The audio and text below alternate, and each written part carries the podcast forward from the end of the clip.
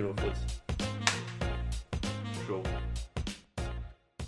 Isso aí já foi a introdução, velho. Já, já se apresenta aí. Bom, quer desde o início? É, não. Quer minha história inteira? Não, não, resumo, né?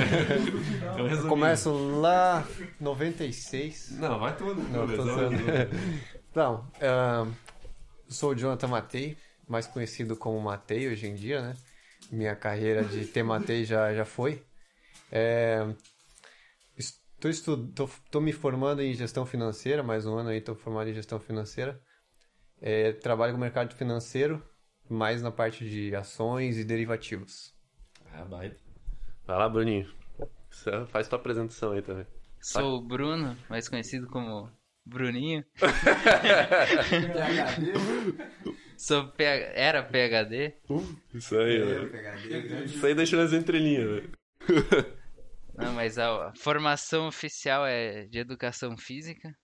É, e licenciatura e bacharel, tudo a ver com economia, mas dá para mais além dá para entrar na parte de economia e interliga bastante a, a profissão com, com a economia no geral, vai ser bem bacana. Show. E quando que surgiu o interesse pela economia?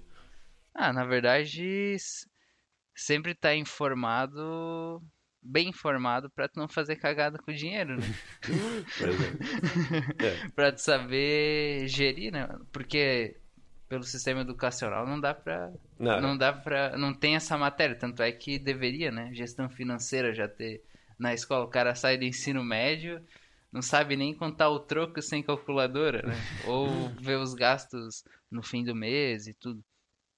Então é, tem que correr atrás, né? Por mais que a escola não mais atrapalha do que ajuda, a internet tem tem ferramenta para te ajudar ou para te ferrar de vez. Então, para poder gerir, empreender, né, conhecer bastante. Esse é o principal objetivo do interesse, sempre em busca do, de melhorar a vida minha, família, enfim. Pensar É, no futuro, né? É, isso aí. É, uma das primeiras perguntas aqui do- da pauta é o que é ser burro com dinheiro, né? Que dá pra saber que tem muita gente burra com dinheiro aqui, principalmente. Isso aí eu sou mestre. É. Temos um aqui na plateia, um mestre em ser burro com dinheiro. Não, mas- eu também, eu sou bastante burro, às vezes com dinheiro, gastei bastante. É só olhar no LOL quanto eu gastei, né? Gastei mil reais em um joguinho grátis. Então, pra mais ainda de mil reais. Então, é, tem um livro muito interessante que é O Pai Rico, Pai Pobre. Não sei se tu vai lembrar qual que é o autor. Lembra? Ah, é o cara, é o, o chinesinho lá. Não lembro o nome dele não. É, então, o Pai Rico, Pai Pobre, ele é um, é um livro muito bom que me ensinou bastante sobre é, ser mais inteligente com dinheiro. É, mas primeiro eu queria definir o que que é ser burro com dinheiro, velho. Alguém quer ter o pé, pontapé aí? acho que deixa o cara que é o especialista. Cara, eu, eu não considero ser, ser burro com dinheiro é gastando, tipo. Por exemplo, você gastou no LOL e tudo mais. Eu acho que burros, ser burro com dinheiro é o cara que vai além disso.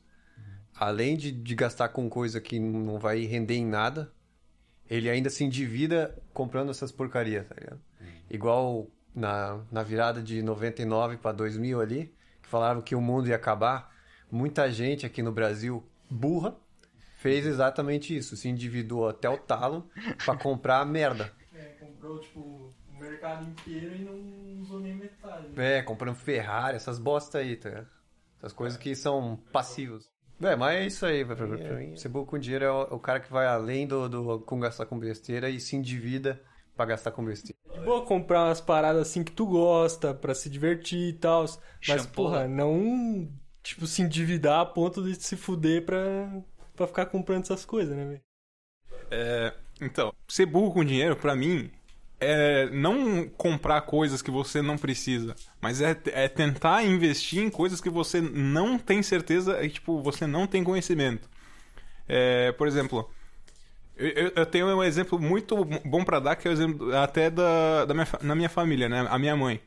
Ela. A gente tava indo muito bem financeiramente, a gente tava, é, tipo, total assim, fazendo dinheiro ou crescendo. E chegou uma hora que a gente decidiu investir em, em negócios, né? E a minha mãe, ela quis sempre abrir uma loja de roupas. Ela tinha uma loja de roupa quando ela era mais jovem, daí ela decidiu abrir uma outra. mas ela tava, ela entrou sem conhecimento no mercado, entende? Ela não, ela não sabia como mexer nisso e ela usou esse dinheiro que ela conseguiu juntar e ela jogou tudo nisso. Eu acho que isso foi um, um pouco, tipo, pouco esperto com dinheiro, sabe? Isso é uma, uma maneira não eficiente de gastar o seu dinheiro. Você tem que fazer a pesquisa antes de investir em qualquer coisa. Você tem que saber aonde você está metendo a sua cabeça para você não gastar com uma coisa que vai te causar mais prejuízo do que ganhos, entende? É tipo dar um tiro no escuro, então. Não pode dar tiro no escuro. Tem um, tem um livro que explica bem certinho o que, que o, o, Mu, o Mu falou ali, que é uma história, cara, é uma história idêntica, que é o livro O Homem Mais Rico da Babilônia. O cara ensinou, tipo, ah, pra, pra você ficar rico, você pega 10% do seu salário e junta. Até essa parte, tua mãe fez igualzinho, igualzinho o cara. A, a outra parte também, né? Que o, o cara resolveu uma hora investir esses 10% que ele juntou do, do Em loja de roupa? não, não foi, não, não foi, não foi em loja de roupa, mas ele deu, deu esses 10, todos esses 10% que ele juntou, ele deu para um, pra um, basicamente um pirata, né, na época, que era o cara que explorava o mar para comprar, para trazer coisas de, de outras, de outras ilhas. E nisso o, o pirata, entre aspas, né, trouxe cacos de vidro e deu pro cara, vai, foi, essa- foi isso que eu achei lá. Isso não valia nada, então ele jogou todo o dinheiro fora em caco de vidro. Maneiro. E aí, Bruninho, o que que tu tem? Ah, quer ser burro com dinheiro? Isso. Ah, Black Fraud é um bom exemplo. Boa, boa. Não, bem no dia, né? No dia Aí disso. vamos colocar na, na prática. Ano passado, pesquisando celular novo. Aí eu falei, vou pesquisar um mês antes o valor do celular. Valor X, ah, 1.500. Aí esperei na Black Friday. Ah, vai diminuir, né? Aí eu olhei lá, pô, 70% de, de desconto, né? Por causa da Black Friday, então. Só que eu fui ver era 1.700. Antes estava 1.500, daí eles fazem a jogada ali de desconto e tal. E daí tem a pagar mais. O Aí tem a marketing. pagar mais caro. Aí eu esperei um mês depois, ele deu uma baixada, mas não consegui pagar menos do que 1.500. Só que foi uma forma de pesquisar. Outra forma que eu fui burro é comprar o mesmo jogo durante três anos, o FIFA, né? O FIFA, ele, últimos três anos é o mesmo jogo por um valor full price, né? Então eu também fui burro ali. Coisa. Máximo, assim, um gráficozinho. Muda o número, a data do jogo. É. Não, isso é culpa da. Aí tem os youtubers, né, que ficam hypando e tal, daí a galera às vezes o jogo ia ser uma bosta e É. todo mundo fica É, hypando, mas aí o cara os caras na- são bons influenciar nisso. né?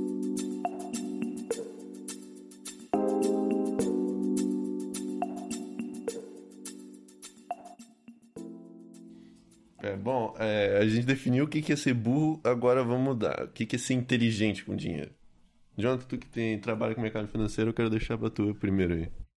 Cara, acho que o, o, o Mu já falou na- na- antes na resposta que é investir no algo que você que você conhece, algo que você sabe que vai dar retorno. Seja um retorno passivo, seja é, um, um retorno que tipo seja tipo um, o seu segundo trabalho como um hobby, por exemplo, o cara que trabalha fixo no, no emprego e a outra parte trabalha, sei lá, empreendendo num- numa loja ou qualquer outro tipo de coisa.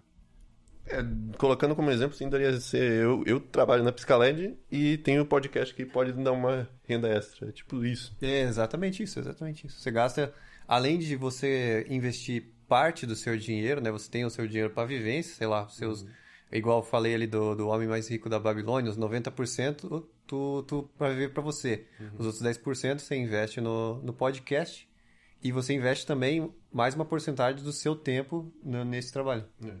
É, tanto que, pra quem não sabe aí que tá, é, eu dou, sei lá, quase, acho que passa de 80% o dinheiro que eu dou pra tu, né, investir. É, eu dou bastante porcentagem do meu salário pro meu irmão investir pra mim, porque eu, eu conheço ele, eu sei que ele é bem melhor do que eu em, investimento e eu dou pra ele dar uma renda extra. Isso também seria considerado uma, um segundo trabalho também, né? É, seria, na verdade, mais um. Você investindo como se fosse num, entre aspas, fundo de investimento. Né? É, eu quero deixar claro aqui que ninguém aqui é analista de valores imobiliários, então tudo que a gente falar nesse podcast é única e exclusivamente a nossa opinião. Nada, nada aqui é, é recomendação de, de compra ou venda de ativos e valores imobiliários, né? Pra nós não, não, se, não se ferrar com a, com a CVM depois, né? Não, então, eh, deixando claro, se vocês investirem em seguir nessa cal e se fuder, pau no cu de vocês. É a culpa de vocês. É, A culpa é 100% de vocês. É. Alguém mais quer dar uma opinião sobre o que é ser inteligente com dinheiro? Ah, acho que é investir também em si próprio, né? Às vezes tu investir no conhecimento, e pesquisar, enfim, igual livros. Às vezes tu deve gastar 30, 40 reais num livro que pode mudar a tua maneira de pensar ou despertar algo para empreender, enfim, né? É, vi uma- exatamente.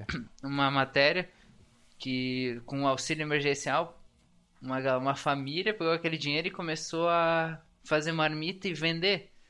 Então com aqueles seis a família certo ganhou uns 1.200 reais e investindo parte daquilo para para fazer marmita. Então ia girando dinheiro. Então foi inteligente com algo que recebeu, né? e Conseguiu iniciar um negócio, né? E empreendeu. O brasileiro, de maneira geral, eu acho que ele já tem esse dom natural de empreender. O cara que vende churros, ele está empreendendo. O cara que vende pipoca no estádio, ele está empreendendo. E sabe os obstáculos que são, principalmente no Brasil, né? A burocratização. No meu caso, por exemplo, eu tenho que fazer al- é, alvará para autônomo, né? Aí para trabalhar. Aí o que acontece? Eu te- tive que pagar quase 200 reais para emitir, para poder fazer, 40 reais para imprimir o alvará Meu e, e mais uns 50 reais, não sei, em outro imposto. Então eu tive que gastar quase uns 300 reais para eu poder trabalhar. Nossa, É, que ridículo. né? então imagina, tem até tabelas, né? Porcentagem de, de lucro, daí tem que pagar tanto de imposto e tal. Tem empresa que chega a pagar isso no Simples Nacional a 30, tre- 33, 30% do lucro. Então um terço daquilo que a pessoa ganha, ela tem que pagar para o Estado, né? Então o cara tem que ser, ter, fazer um bom trabalho e querer fazer acontecer, né? É, e isso tá até aqui numa pergunta, eu já vou fazer ela pra tu, já que você tá mais familiarizado. É, o que fazer com as taxas do Estado? Ah, eu acho que quanto mais se livrar delas é melhor. é melhor. tudo que for possível. Mas é tipo isso, porque mais ajudam do que atrapalham, né? Então, acho que pelo menos na minha experiência foi é, é o melhor a se fazer é isso, né? Todo, em todo lugar, tipo, todo empreendimento e trabalho, né? Para você exercer qualquer função, você tem que pagar já alguma desgraça ali para poder exercer algo que você já aprendeu, né? É. Não faz sentido algum isso. Então, na, na minha opinião, inteligentemente, tudo que você puder sonegar é a, me- a melhor coisa que você vai poder fazer. Tudo que puder sonegar, mas inteligentemente. É. né? Você não pode, tipo, ah, não vou pagar. E daí aí você vai ser boicotado no banco, vai ser blo... a sua conta vai ser bloqueada, seu CPF cancelado, vai dar um monte de merda. Então tem que ser. Tem que ter, ou, ou sei lá, inv- invista num bom contador que sonegue muito pra, pra você e dê, e dê parte do. do pra, é, é um investimento. É um investimento, exato. E pessoa física pior ainda, né? Porque se ficar com o nome sujo no CPF, ferrou. Se o Exatamente. cara tem o CNPJ, aí eles fazem muito isso, né? Aí troca de CNPJ, muda, muda a empresa, aí o cara se livra um pouco do, do pepino. Uma coisa que eu queria deixar uma menção honrosa é pro Daniel Fraga. Esse foi o cara que mais conseguiu boicotar o Estado, né? Em legítima defesa, falando nas palavras dele. Que ele investiu tudo em Bitcoin e agora ele está desaparecido. Recentemente apareceu, né? Eu acho que ele apareceu. Deu- Tá, da última vez foi há três anos atrás só. É, então, tá, a- acredito. Sumiu. É, sumiu, mas acredito que ele esteja vivo, velho. Ele é, ele é foda. É, procurem aí a história do Daniel Fraga. Não é um podcast sobre isso, vai ser em breve podcast sobre anarcapitalismo. Mas é, é outro caminho, eu só queria deixar uma menção honrosa, já que a gente falou um pouquinho de O- sonegar. Se me permite, do, Vai. a parte in- inteligente, até eu escutei do primo do Thiago Negro falando né, de ações e tal, que é legal que o pessoal começa a se interessar. Eu não tenho estatisticamente quantos brasileiros investem em comparação com os americanos, é tipo absurdo a diferença. né?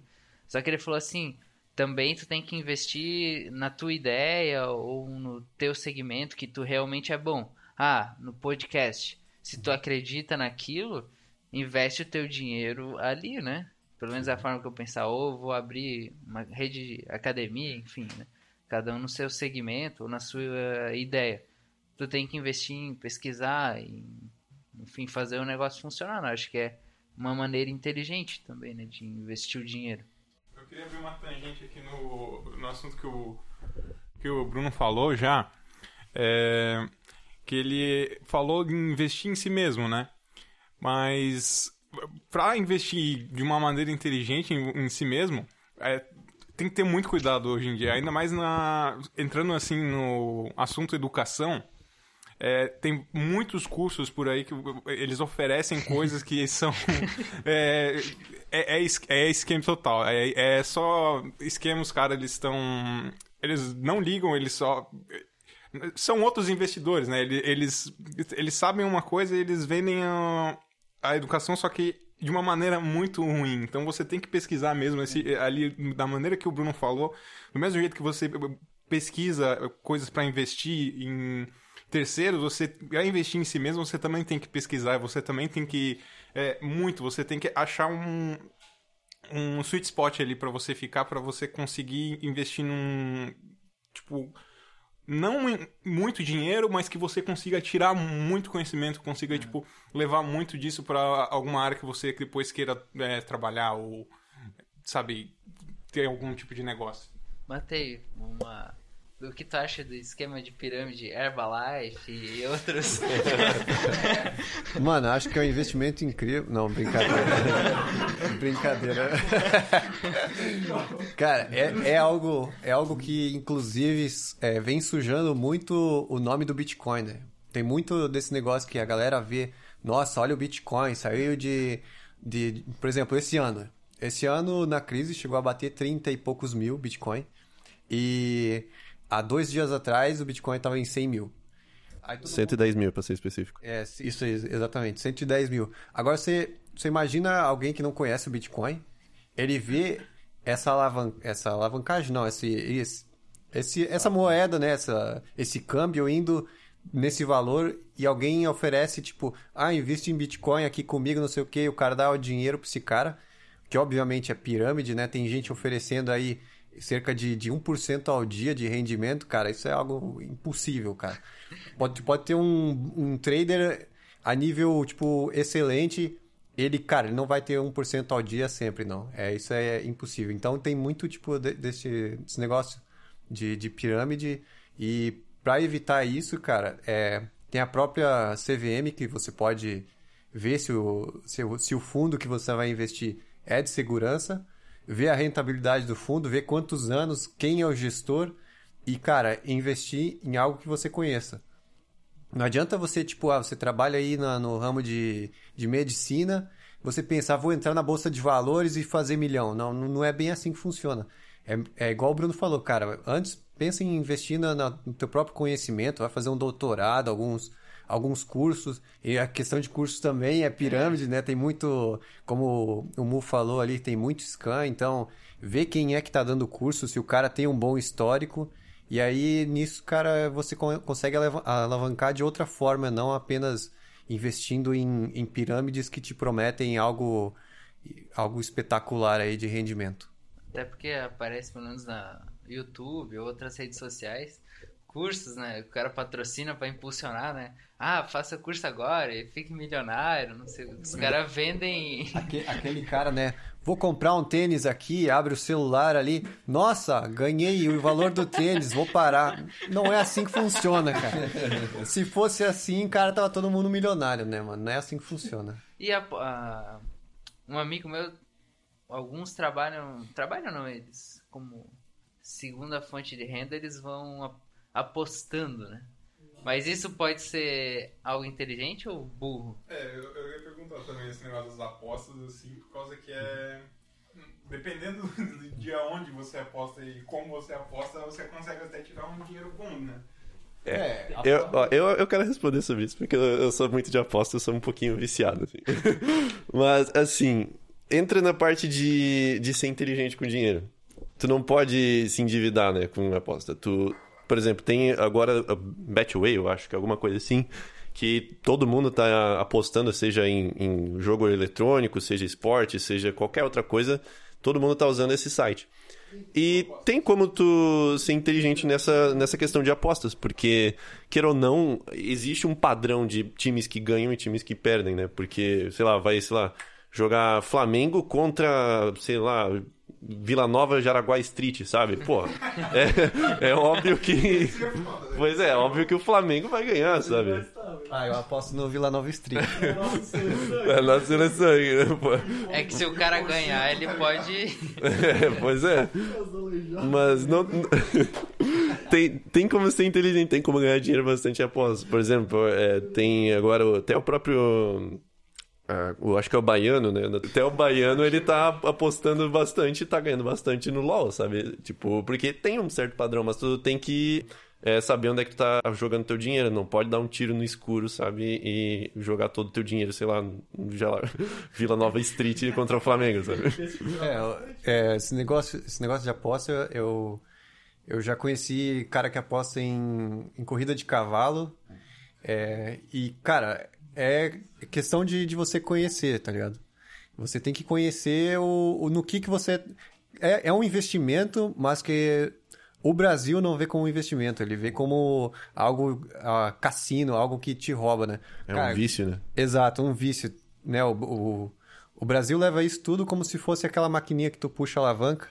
isso sim, né? é, caça-níquel, exato. Isso assim é algo que não se aposta, porque isso aí você não tem estudo nenhum por trás. Agora, pôquer, mano, quanto jogador de pôquer aí tem milhões? Você acha que o cara foi na sorte, do, do zero a, a milhões só na sorte? Pô, eu queria essa sorte, né, mano, se fosse isso. Mas, cara, tem, tem que ter conhecimento, é. Corrida de cavalo, tudo, tudo parte de um, de um princípio. Só uma coisa que o Jonathan falou sobre é, corrida de cavalo é que tem o Paul Ekman, né, o, é o próprio Paul Ekman, que ele tá ficando muito famoso por causa do Metaforando, do canal Metaforando lá, do Victor Metaforando. É, o Paul Ekman, ele começou, ele, ele, se não me engano, ele nasceu na fazenda e ele começou a analisar as expressões faciais do- dos cavalos. E foi daí que surgiu essa ideia dele.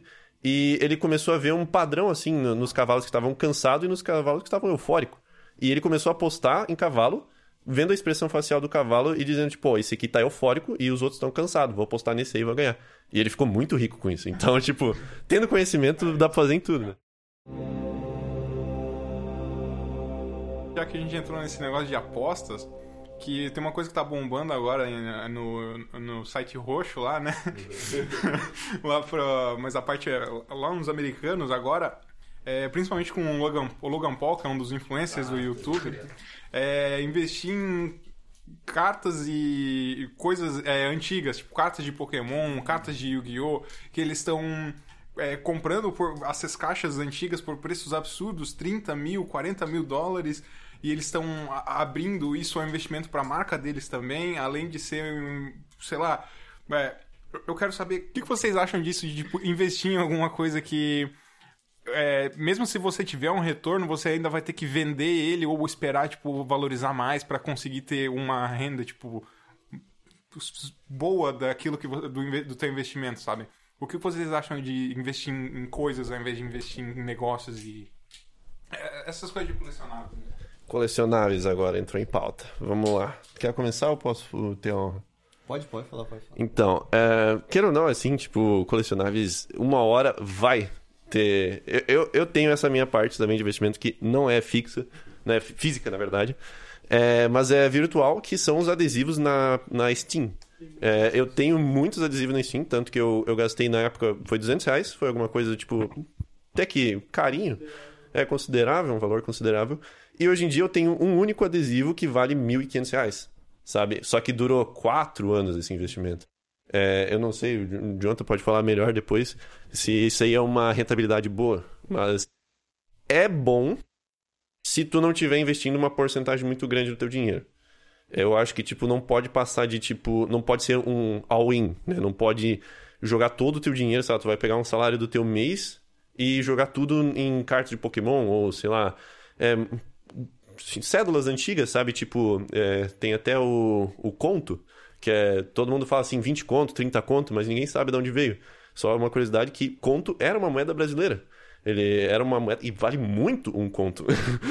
E um conto vale vários contos hoje em dia. E, e é tipo, é uma moeda brasileira assim que pode ser uma cédula, tu, se tu tem uma cédula física assim, tipo antiga, pode ser até dos réis, talvez dos cruzados também, é, seja uma colecionável que seja chega, vai chegar a valer um dinheiro muito mais do que tu investiu. Só que a rentabilidade eu não sei específico como é, né? O Jonathan pode falar melhor. É a nota de um real, né? pode... É a nota de um real, ou até as moedas da Copa, né? E Que a gente tem Olimpíadas, bastante moeda da Copa. É, Olimpíadas. as moedas da Olimpíada. Olimpíadas, né? Não era a Copa, né? Eu não, não lembro da qual, mas da Olimpíada certeza. É, É, das Olimpíadas. É as moedas das Olimpíadas aqui.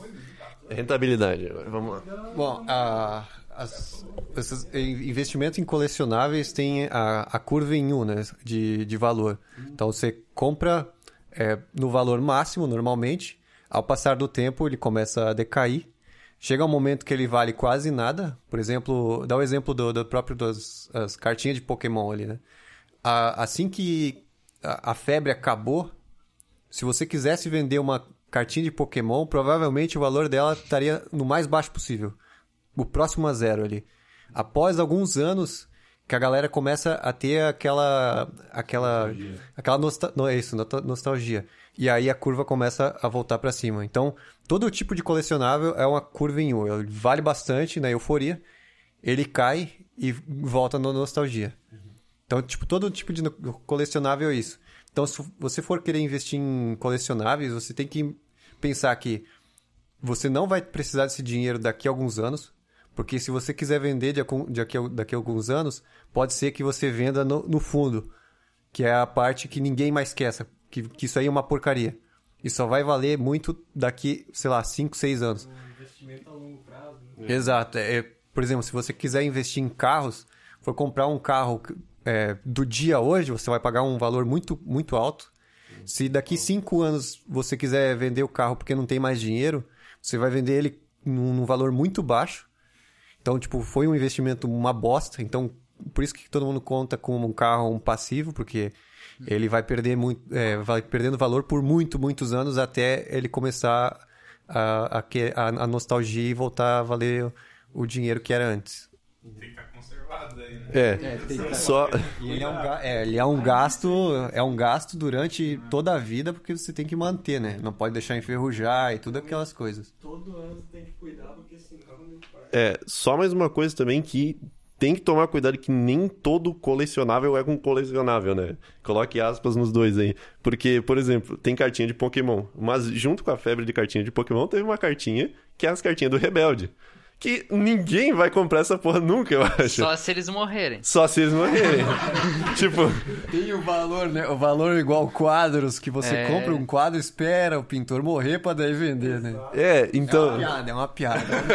Não sei se é real, não sei se Todos é os real. quadros que valem dinheiro porque o pintor já morreu. Né? Pois é, tem- que tomar muito cuidado com o É que a colecionável. pessoa velho. começa a pesquisar, né? Morreu rebelde, aí começa a pesquisar. Pois é. E tinha cartinha do Rebelde, pô. é- Os álbuns, né, da Copa, essas coisas. É, os álbuns da Copa, essas coisas. Tudo vai ser um colecionável, mas tem que estar. tem, tem todo o cuidado, tipo, perfeito. Tem que estar em perfeito estado, ou bom estado no mínimo. Tem que plastificar. É, tem, tem muitas coisas. Mas, vamos voltar um pouquinho para a pauta que a gente fugiu bastante. E a gente falou vários termos, como, por exemplo, ativo, ação, fundo, é, mercado financeiro, até mesmo a CB. CB, como é que é? CVM, é CVM. CVM. A gente falou vários termos e a gente não explicou o que, que é esses termos. Então, tipo, vamos começar por o que é um ativo e o que é um passivo. Bruno, o que, que é um ativo e o que, que é um passivo? Ah, um ativo é. Na verdade, eu não poderia falar nesse podcast, né? O que que é um ativo e um passivo. Verdade, né? Na parte do... Ai, ai. Não, eu, eu, eu passo a bola pro Vai Matheus. passar a bola pra bater? Tá bom, vai lá. Bom, é, indo rumo nesses próprios colecionáveis, é, o colecionável, como eu disse ali do carro, ele é um passivo, porque passivo é algo que não te gera não te gera valor e muitas vezes te gera prejuízo, né? No caso, no caso de um carro, você tem que pagar todas as, as tralhas de, de imposto para poder rodar com o carro, mas gasolina e às vezes tem que pagar ali a manutenção do carro, né? É revisão, é encher pneu, trocar pneu, essas paradas. Tudo. Exato, exato. E Mulher o é um ativo passivo? é uma. Mulher é um passivo grande, cara. É um passivo. é, um, é um grande passivo em dois, nos dois termos, né? Ah, é, talvez, né? Não sei, né? não sei, né? Hoje em dia não dá mais pra falar isso, mas é, na maioria das vezes é passivo no- nos, nos dois sentidos. E, e um ativo, ativo é aquilo que vai te gerar valor. Por exemplo, você compra uma casa para alugar, ele é um ativo, né? Você vai, é um investimento. Então você vai, vai te gerar dinheiro todo mês. É, agora, se você compra um carro para, sei lá, virar Uber, ele te, te torna um ativo de certa forma. Ou alugar o carro também é um ativo. É. Então, tipo, se você quer é, gerar valor, sempre busque ativos, algo que vai te gerar valor ao longo do tempo com, com esse investimento. É, então, tipo, ativo, resumindo assim, ativo é o que te, te ajuda a ganhar dinheiro e passivo é o que te tira dinheiro. Exatamente. Mas o Uber pode ser os dois, no caso. É, o Uber pode ser os dois. É, o na carro se verdade- torna um meio termo, no caso. É, na verdade, você pode encaixar o, o passivo do, do, do- do carro ali como taxas, né? Então, você tem que. é, você tem que ser um bom Uber também, né? Você não pode trabalhar de Uber e o passivo ser maior que o ativo. Assim você vai à falência. Você tem que sempre somar que seu ativo está sempre sendo maior que seu seu passivo. Ali a gente entra no, no num, num outro termo que eu acho que você ia perguntar, que é sobre o, o patrimônio, né? É, o. Ah, o valor de eixo? Isso, isso. É. O, o- o patrimônio líquido a gente pode dizer que é o ativo menos o passivo. Tanto de uma empresa quanto de uma pessoa física.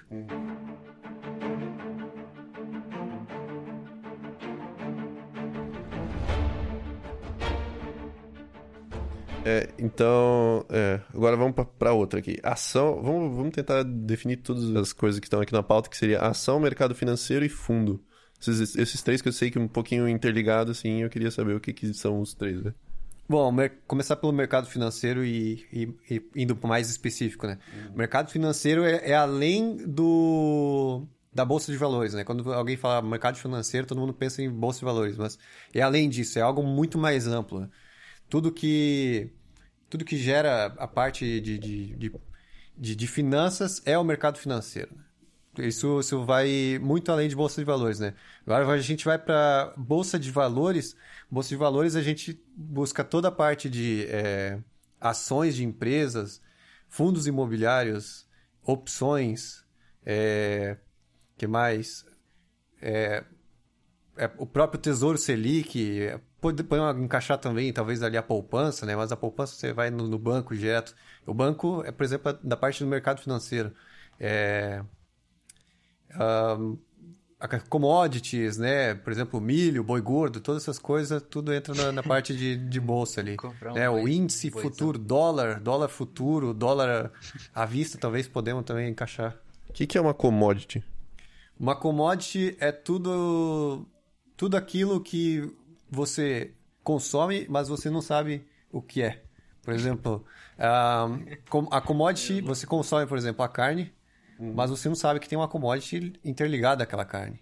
Né? A empresa ela tem que ficar muito atenta na, na commodity. Né? Podemos dar um exemplo de né, mais próximo a hoje, que, por exemplo, foi a da Brasil Foods. A Brasil Foods estava sendo negociada em, em torno de 19,00 reais, porque o milho estava muito alto. A cotação do milho estava muito alta e todo mundo pensando que a Brasil Foods ia ter um grande prejuízo por causa da cotação do milho. Porém, a Brasil Foods é uma empresa, uma empresa que está ligada no valor do milho e conseguiu repassar tudo isso no, no preço final. Ou seja, no, no frango que, que você come lá. Conseguiu repassar esse preço. Então, assim que veio o balanço da empresa, todo mundo viu que a, a Brasil Foods conseguiu repassar o, a- o preço da, da cotação do milho, que não teve prejuízo. Então, a, a ação da, da Brasil Foods subiu. Porque todo mundo viu que é, não teve prejuízo, que foi uma, uma empresa que foi inteligente nessa parte. É como se fosse um insumo de um produto. Tipo, ah, eu vendo um tênis. Matéria-prima, tipo. É, o cadarço ficou caro. Aí talvez É, pode impactar é como, é como se preço do tênis. fosse como se fosse a borracha. Você compra a borracha ali, né? Aí você, vamos supor que você sempre compra borracha, sempre compra borracha, vende o preço, o preço do tênis é sempre o mesmo. Sempre o mesmo ali. Aí teve um dia que você, tipo, sempre encomendava a, a borracha e pagava depois. Vamos supor que aí chegou no dia de pagar a borracha, a borracha está muito mais cara.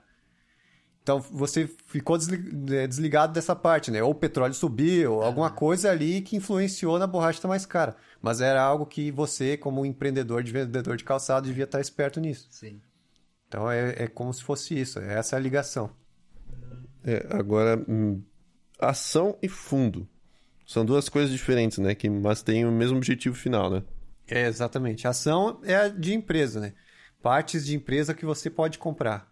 E o fundo é algo que pode ter as, as várias ações de, de diferentes empresas, ou até mesmo pode ter Bitcoin, pode ter, sei lá, é- é- pode estar comprado em dólar, em ouro, em, em outras commodities, né? Como, por exemplo, o milho que a gente falou. Então, você vai investir em uma em um fundo que está investindo em, ino- em várias outras coisas. E a ação é apenas de uma determinada em- empresa. Entendi.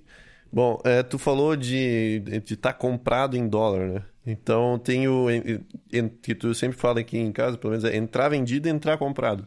Que que- Exato. é, dá, dá a diferença dos dois e defina os dois também. Entrar? Entrar comprado e entrar vendido. Por exemplo, é, é, entrar comprado é quando, por exemplo, eu posso falar assim, eu estou comprado em VEG.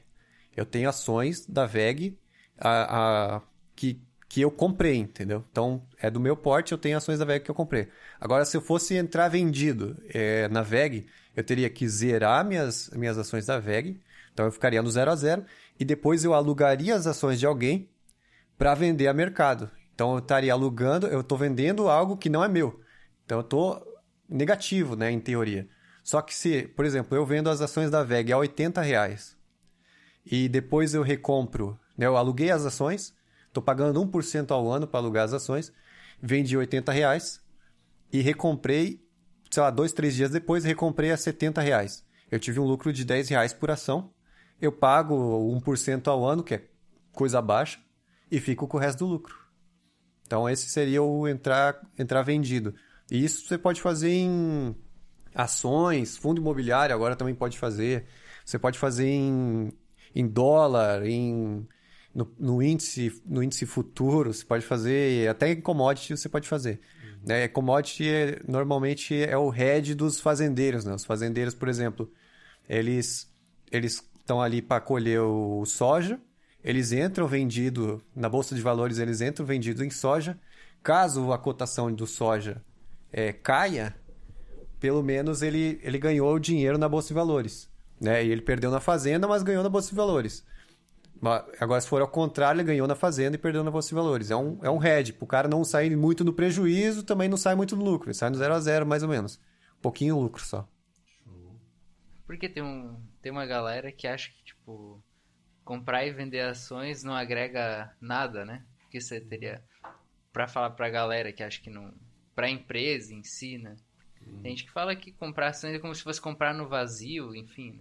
Tem gente que Ah, é porque não tem algo forma. físico, né, que É. falam. É a mesma coisa que falam de Bitcoin, inclusive. Vai lá, João. É, quem, quem fala que comprar ações não agrega em nada, é, essa pessoa não, não poderia comprar camisa, por exemplo.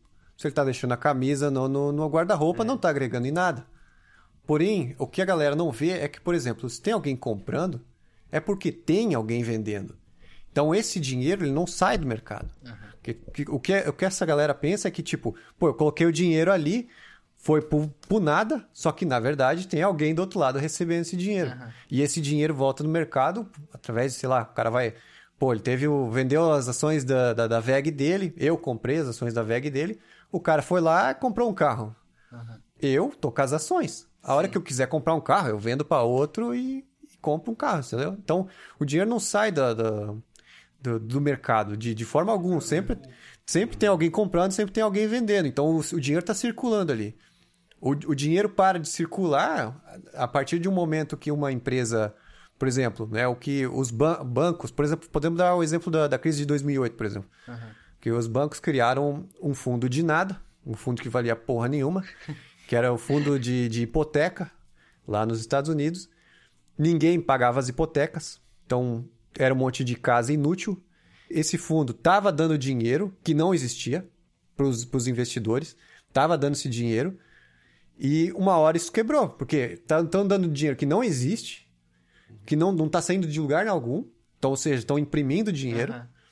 e uma hora esses fundos quebraram, né? A hora que esses fundos quebraram, que, quebrou o Lehman Brothers, por exemplo, que é um, um banco que era muito grande lá nos Estados Unidos, o, os restos dos bancos não quebraram porque o governo ajudou, senão teriam quebrado também. E isso sim é algo que não agrega em nada. Agora, se você compra ações de uma empresa, aí você tá, né, ou se você compra no IPO, por exemplo, você está ajudando a empresa. Que no IPO é a empresa abre o capital na bolsa justamente para arrecadar dinheiro para investir mais. IPO seria a bolsa de valores, né? Não, IPO seria a primeira oferta de capital, né? Em inglês. Como é que ficaria em inglês? Bruno, tu sabe melhor inglês? Primeira oferta de capital é. Não, não, não. não. Initial, Ah, algo- alguma coisa. Initial offer é primer. Alguma, alguma coisa, é, é. Ou. Initial Public Offering. Aí, ó, é isso aí. ó. É, é oferta, é oferta pública inicial, é exatamente. É, e quando você compra ações na, no IPO, você está ajudando a empresa, que é ali que a empresa está arrecadando dinheiro para poder alavancar a empresa, né? Po- Pode também as- a- ter as, as subscrições, né? O aumento de capital durante, né? depois que a, a empresa já abriu o capital, ela pode fazer o aumento de capital, ou seja, é, gerar mais ações para pegar mais dinheiro e alavancar a empresa. Né? No- é, agora, na, na pandemia ali, teve inúmeros IPOs, inúmeros é, aumentos de capital, porque as empresas estavam precisando de dinheiro, né? E e foi até essa o porquê da, da nossa bolsa, é, o Ibovespa, ficar muito atrás do S&P. É, porque aqui teve muito IPO, então todo o dinheiro estava ainda atrás dos, dos IPOs, do- das ofertas públicas, enquanto lá não tinha muito IPO, então a galera vinha comprando as mesmas empresas que vinham subindo no, no S&P. E, e é isso, né? Então, tipo, enquanto você compra no IPO, você ajuda a empresa. Depois, se você compra a mercado ali, você está comprando de outra pessoa que, que já ajudou a empresa ou já comprou de outra pessoa e assim vai. Mesmo É uma troca. Mesmo sem o IPO, pode ser um indicativo que a empresa, tipo, ou tá indo bem ou tá indo mal, né? Você tá investindo, ah, o valor alto. É, você- Aí, automaticamente, talvez contrata mais profissionais, enfim, porque daí o consumo é maior. Acho que deve ter uma ligação indireta, talvez, né? Mesmo sem o IPO na empresa. Ah, ação tal, ah, tem bastante gente comprando porque confia. Aí ela tá vendendo bastante. Aí começa a produzir mais. Daí tem que contratar mais pessoas na cidade para trabalhar. De certa forma, gira, né? Também ali. É, é, você, tipo, ah, normalmente as empresas, é, quando as empresas estão indo muito bem e elas não, não têm para onde é, é, para onde levar esse dinheiro, ah, as empresas podem é, anunciar uma recompra de ações. Então ela diminui o capital dela.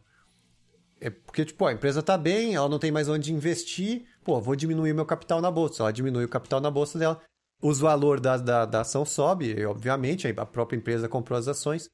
E, e caso ela precisar, ela simplesmente dá a oferta novamente. Dá a oferta e aí ela pode expandir. Isso- não, não vai ser ruim nunca para a empresa. Porque, como você falou, é, ela expande, ela está contratando mais gente, é, mais gente trabalhando ali, mais, é, mais produtos sendo ofertados no mercado. Então, o valor do, do produto ele diminui porque tem muito mais produção. É, de forma alguma, a bolsa de valores é algo ruim. Na verdade, se, se, não, se não fosse a bolsa de valores, poderia contar que a gente estaria assim, há uns 20 anos atrás. Porque que, co- como é que al- alguém iria investir? Você tem o dinheiro, o que, que a galera fazia? Enfiava embaixo do colchão. É. O dinheiro ali tá agregando na economia? Não tá agregando de forma alguma. Né? O cara investir antes, ele tinha que ir na empresa falar com, o- com o, próprio, o próprio CEO e falar assim: ó, então, quero investir na sua empresa. E o cara não tinha noção alguma, ele comprava, dava parte do dinheiro para a empresa lá, ele não sabia o que estava acontecendo. É. Aqui- com a bolsa de valores, não. A empresa tem que seguir uma regra da bolsa, tem que lançar os, os balanços certinho, tem que ser comprometida com o investidor. Né? Então, tem, tem umas, uma regra e tem uma ajuda que ambas as partes ganham. O cara ganha investindo, ganha parte do lucro da empresa e a empresa ganha alavancando muito mais, ficando é, com muito mais patrimônio. E esse do caixão, se- do caixão. no colchão, se ele fizer isso hoje em dia, ele tá rasgando dinheiro fora, né? É, Imagina. tá, é caixão mesmo. É, é caixão. Porque a própria inflação vai corroer ali, né? Se os ratos não comer antes do dinheiro, né? É, dá- não precisa nem voltar muito. Eu acho que se a gente perguntar para nossos avós, eu acho que. Até eles mesmos, que eu acho que na minha família, se não me engano, é o nosso tio, né, que ele estocava dinheiro em dólar para ter menos volume embaixo do colchão, alguma coisa assim. Não, não precisa ir muito longe. Tipo, é, é, é pouco tempo atrás que é essa cultura de estocar dinheiro embaixo do colchão.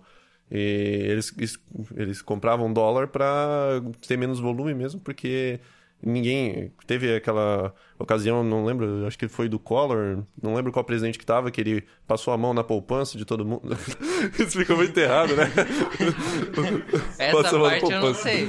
Mas ele, ele pegou dinheiro da, da, da É o poupança. Biden? Ele confiscou Ele a conf- poupança. Ele confiscou. Ah, Continua sendo errado, né? Mas confiscou, confiscou a conta corrente de muita gente ali e. Não, não, a poupança também. Foi a poupança, principalmente a poupança. Ele confiscou o dinheiro parado em O cara poupança. tomou na poupança, então. É, ele, to- ele fez o que o Estado faz, ele deu na nossa bunda praticamente. Então, é exatamente isso. Ele confiscou o dinheiro da, da poupança e quem tinha dinheiro na poupança, principalmente quem tinha é, muito dinheiro na poupança, se fudeu.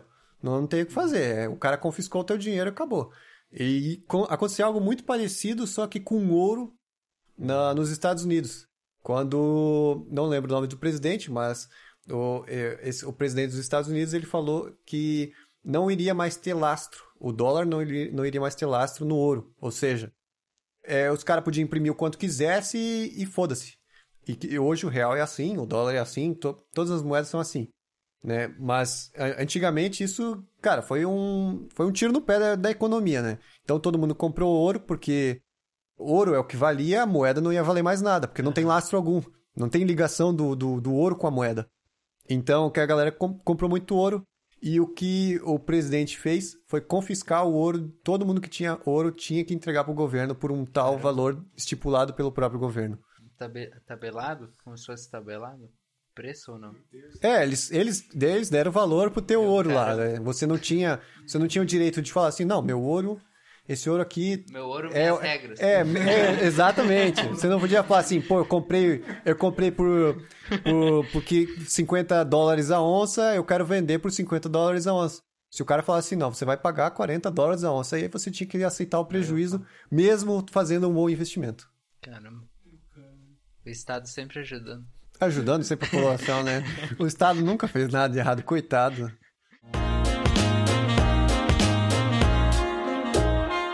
É, bom, é, agora a gente já falou sobre commodity, já falou sobre fundo, entrar vendido, entrar comprado, mercado financeiro, ação, etc e tal.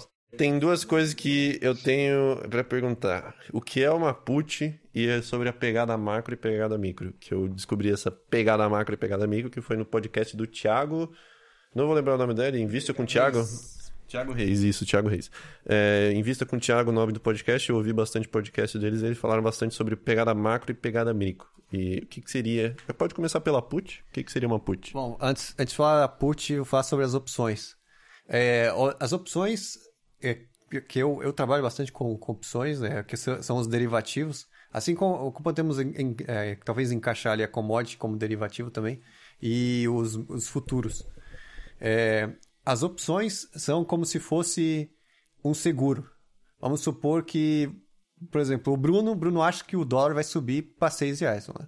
Então o, dó- o Bruno vai lá, compra o futuro do dólar, ele enche de, de contrato do futuro do dólar, só que ele está alavancado a, a muitos níveis, né? Porque você pode comprar é, um contrato futuro de dólar está em torno de 50 mil reais, né? Supor que você comprou aí 50, 50 contratos, você está alavancado, você não tem esse dinheiro, vamos supor. Quem vai comprar esse contrato é a, a corretora. Então, como você está alavancado e se desce uma queda brusca no, no dólar, vamos supor que o Banco Central resolve vender as reservas de dólar. O dólar vai de 5 5,20 para, sei lá, 5. Você tomou 20 centavos de, de prejuízo, o que seria aí mais ou menos, sei lá, uns, uns 30 mil, 40 mil reais, mais ou menos. Dá, dá até mais que isso, talvez. É... E, então, para evitar isso, você compra um, um seguro da, da- do teu dólar. Vamos supor que você aceita vender até 5,10. Até 5,10 você aceita. Você comprou a 5,20, você aceita já tá no contrato? a 5,10. Na- na- O contrato seria algo. Não é algo assinado nem Ah, nada. tá. Ele, é, ele é só um nome, é como se fosse uma ação, assim, entende? É, eu- o contrato, na verdade, é tipo: um contrato de, de dólar equivale a, é, a mil dólares, alguma, alguma coisa assim. Eu não, não tenho certeza, não, não lembro mais. Mas é, você, fez, você, você fez isso, por exemplo, e comprou um, um seguro para vender a 5 e- a 5 e 10. É o mínimo que tu aceita. Né? Uma, você está evitando uma perda maior. Então você comprou uma opção de venda, que você tem a opção de vender a 5 e 10. Você pode não exercer essa opção. Se o dólar for a 6, você vende a 6, né? Você não vai vender a 5 e 10. Então, se o, se o dólar for a 6, essa opção virou pó. Tipo, comprou, jogou no lixo. Isso virou pó. É, e antes que alguém fale que o dinheiro virou pó, não, o dinheiro não virou pó porque alguém vendeu essa opção. Alguém vendeu, o- e quem vendeu teria que exercer esse direito. Então, supor, você, o dólar caiu para 5 reais. Aí você resolve vender sua. Você re- resolve exercer essa opção de venda. E você exerce a 5,10 para não vender a 5 reais. Sim. Então, essa seria uma put. Uma put é uma opção de venda. Só que a gente tem a opção de compra também. Vamos supor que eu quero comprar mil ações da Vale a 70 reais. Só que eu não tenho o dinheiro para comprar essas mil ações. O que eu faço? Eu compro uma opção de compra a- com, a- com strike. O strike seria o preço do exercício a 70 reais. Então eu comprei mil, mil calls, que seria a opção de compra, são as calls, a, as- a- com, com strike a 70 reais. Se a Vale for a 80, eu posso, ser- eu posso exercer a minha compra a 70 reais. Se a Vale for a 60, eu não vou querer exercer minha compra a 70 reais, eu vou comprar mercado. Então, ali, essa é uma opção de, de, de compra, que é a call, e a opção de venda, que é a put. Que existe, é, é- são os seguros das ações. Né? Quem está muito comprado em ação, se vem um coronavírus aí, dois, né? O coronavírus 2 da China, ah, eu posso comprar um monte de put e evitar a perdas enormes no mercado Ah, financeiro, tá. no, no, no mercado, né? No- Mas na é um Bolsa de Valores. valor diferente, então. É tipo uma opção, daí tu paga um valor diferente. É, você compra a opção por um valor diferente. É, de ação, está sempre em torno de um real a 70 e poucos centavos a, a opção, né? Ah, tá. É porque eles teriam que, tipo, ganhar dinheiro de algum lugar, né? Porque senão não seria É. vantajoso. né? É, exato. Eu, eu- tem sempre o lançador. O lançador é o cara que está vendendo a call ou a put, né? Que é o outro lado. O cara que, que ele pode vender a descoberto, né? Ele pode, tipo, ah, eu sei que, eu sei que a Vale não vai, não vai subir. Aí eu vendo ali, sei lá, 15 15 mil, 15 mil calls com strike a 80 de, de, de, de Vale. Só que se a Vale subir, Aí é, é um ferro grande que o cara toma. É, normalmente a galera faz a venda coberta. A venda coberta, cara, é um rendimento. É um rendimento ótimo. Porque vamos supor, eu tenho ali é, Itaúsa, eu tenho ações da, do, do Itaú mesmo. Itaú, Itaú tá 30 reais. Eu vendo todo mês, né? Que é, as opções têm vencimento de mês. Todo mês eu vendo coberto, né? Eu tenho 100 ações do, do Itaú, eu vendo 100, 100 calls do Itaú com valor acima. Se não, se não, se não chega, o, o cara que comprou de mim não vai querer exercer, eu tô de boa, tô com as minhas ações e ganhei um mingauzinho ali da, da venda de, de, de call. Sim. Tu não perdeu nada, né? Só. É, eu não, não perdi nada, só o cara, o cara que comprou a, a call que eu vendi ali, os 70 centavos por, por, por, por opção, né, por call ali, ele me passou por, por, pra mim. É um Tá de rendimento. boa. É, um rendimento ali. Tô, tô vendendo, tô vendendo call coberta, Tá tipo tô de o boa. rei do camarote, né? É, exatamente. a bolsa, se a bolsa tá de lado, cara, melhor coisa, você ficar lançando call ali e ganhar dinheiro em cima do que das ações que você tem. Só que eu não não recomendo ninguém vender call descoberto. Eu conheço a história de um, de um cara, tem no YouTube, é, Pedro Albuquerque, conhecido como Buca. Ele perdeu 90% do patrimônio vendendo call descoberto. Né? Teve o lance do, do pré-sal, descobrir o pré-sal. É, a Petrobras subiu em torno de 15% no dia. Ele pensou, não vai subir mais. Vendeu call descoberto, a Petrobras subiu mais, sei lá, uns 10%. e ele teve que comprar, eh, teve que, que, que, que vender para os caras algo que ele não tinha. Então ele teve que comprar lá em cima para vender aqui embaixo. Ah, entendi. Pois é, e só pra falar, andar de lado ou caranguejar também, que chama, né? É quando a bolsa não tá nem subindo nem descendo, tá indo de lado. Os gráficos, né? Então. É, agora vamos falar sobre valor de eixo, que deve ter bastante a ver sobre o que a gente tá falando agora, né? É, o, o valor de eixo é, o, é, o- é basicamente o patrimônio, você calcula o patrimônio da empresa para saber o quanto que as ações devele- deveriam valer, né? Mas, normalmente, as ações nunca estão no valor da, que a empresa vale, porque to- o mercado ele sempre está pensando no futuro. Então, se a empresa está com, com, com o valor abaixo do, do patrimônio dela, posso dar exemplo hoje da IRB, por exemplo. A IRB está com, com o valor muito abaixo do, do, do patrimônio dela, porque todo mundo pensa que ela vai quebrar. Então, ela está com. Né, a Oi, outro exemplo também, completamente endividada, a Oi, e todo mundo pensa que a empresa vai quebrar. Né? É, e pessoas compram porque acham que a empresa vai se recuperar e tudo mais. Então, por exemplo, a VEG, que está sendo é, negociada a mais ou menos 100 vezes lucro, todo mundo pensa que ela vai continuar mantendo um nível altíssimo de lucro todos os anos. Então, é, o, o valor patrimonial é uma base, mas você tem que pensar no futuro. Lógico que tu não vai pensar no futuro daqui 10 anos, porque né, tem vai- vários coronavírus vão acontecer durante os anos aí e derrubar a, a bolsa. Então você pensa aí 5 anos, 3 anos e calcula mais ou menos se vale a pena, se a empresa vai conseguir sair bem ali nos, nos próximos meses ou dois, três anos ali para saber se você compra ou vende aquela empresa. É, a gente tá no em 2020, né? E o Covid é 19, né? Então, tem estamos atrasados já. Tem mais uns dois daqui a pouco pra mim. Quer falar alguma coisa, Bruno? Nessas oscilações que o pessoal faz muita grana, né? Ali quando. Ah, tá lá embaixo, quem tem muito. É, exatamente. é. mingauzinho no, no bolso, compra muito baixo e. É, imagino que seja assim, de forma mais. É, e isso entra na, na, na- pegada micro e macro, que eu acabei esquecendo de, de falar, porque fiquei na- nas opções ali. Mas a, a pegada, a pegada macro, por exemplo, nós estamos num, num cenário perfeito para falar de pegada macro. Porque todo mundo achou ali, né, bolsa batendo 70, 70 mil pontos. Todo mundo pensou ali, "Mó, essa porra, acabou o mundo. Vende tudo, vende tudo. Só que quem foi mais inteligente viu que aquilo ali, cara, porra, 70 mil pontos a bolsa. Vamos comprar essa merda. É uma pegada macro. Tipo, tu pensa ali, pô, que uns meses todo mundo já, já pegou essa merda, todo mundo já tá é, imunizado, tá todo mundo trabalhando, o negócio vai voltar. Então, quem, quem teve essa visão comprou bolsa a 70 mil pontos. Essa é uma pegada macro. Você vê o que está acontecendo no mundo, você saber, né? Pô, a política lá, acabou a guerra com a China, o Trump. Pô, o Biden foi eleito, então, pô, am- amiguinho da, da China ali, o negócio vai começar a andar, não sei o quê. Isso é uma pegada macro. A pegada micro seria você analisar a empresa mais a fundo que é um negócio mais focado. Se você quer fazer uma análise fundamentalista, você tem que ir, ir a fundo no- tanto no micro quanto no macro.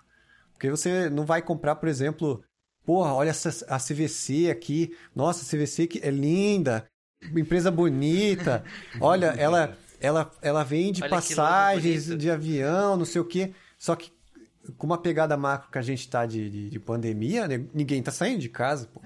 Só que você pode pensar, pô, mas daqui a alguns, né? Chegando em janeiro ali, a galera vai começar a viajar e tal, vai fazer contratos ali com a CVC para viajar para Alemanha, para casa do chapéu. Então o negócio, você pensa que o negócio vai começar a andar e você pode até, até comprar ali com, com a pegada macro e micro, né? Uma análise completa. É, eu vi um comentário de um cara que ele falou assim: Porra, eu tava chorando e comprando quando foi pra 70 mil pontos. Aí teve um cara que comentou que vendeu o carro na época pra comprar em ação, que, igual tu falou, provavelmente ele viu como uma situação perfeita. Aí um outro respondeu: Provavelmente agora tu consegue comprar dois carros, né? É, exatamente. Se, se você comprou a empresa certa, exatamente. Né? Tem empresa que ainda está parada, né? Aham. Com, com, por exemplo, a- posso citar ali a Cogna. A Cogna foi uma empresa que ela, ela abriu o IPO da Vasta, que a Vasta é a, é a, a parte da educação EAD. Aí você pensa, pô, foi um negócio inteligentíssimo da Cogna, né? É, abriu o IPO de uma, uma empresa que, de- que, que faz parte da outra empresa. Eu esqueci o nome de, é, que é relacionada, né? E a, a ação da Cogna foi de 4 para 9 em menos de uma semana. Foi algo muito rápido.